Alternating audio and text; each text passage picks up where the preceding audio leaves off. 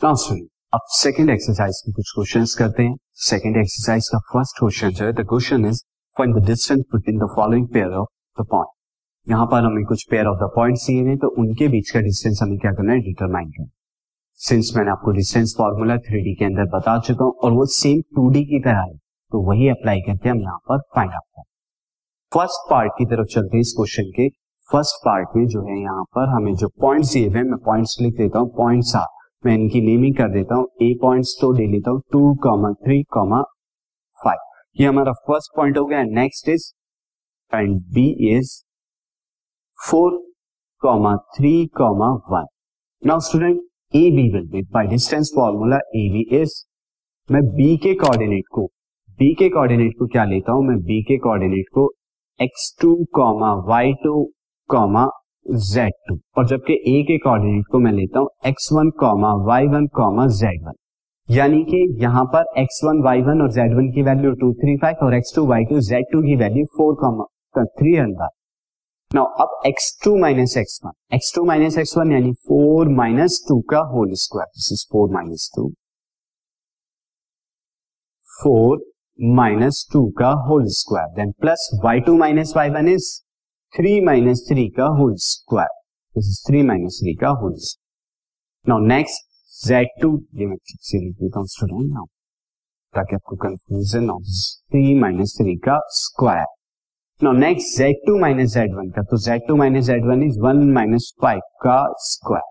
now four minus two का square is two two का square is four now three minus three zero zero का square is zero one minus five is minus four और minus four का square is sixty तो आपके पास यहाँ पर क्या आया? This is square root of twenty और स्क्वायर रूट ऑफ़ ट्वेंटी को मैं क्या लिख सकता हूँ? फोर इंटू फाइव और फोर इंटू फाइव को क्या लिखा जा सकता है? फोर स्क्वायर रूट से बाहर आके टू आया तो two root five unit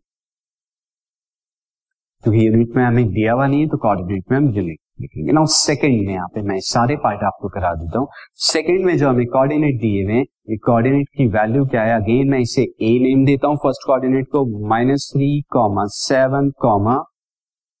two and जब नेक्स्ट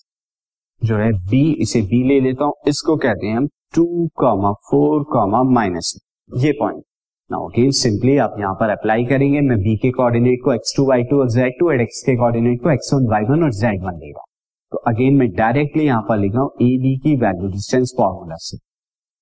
डिस्टेंस फॉर्मूला अगेन यहाँ पर टू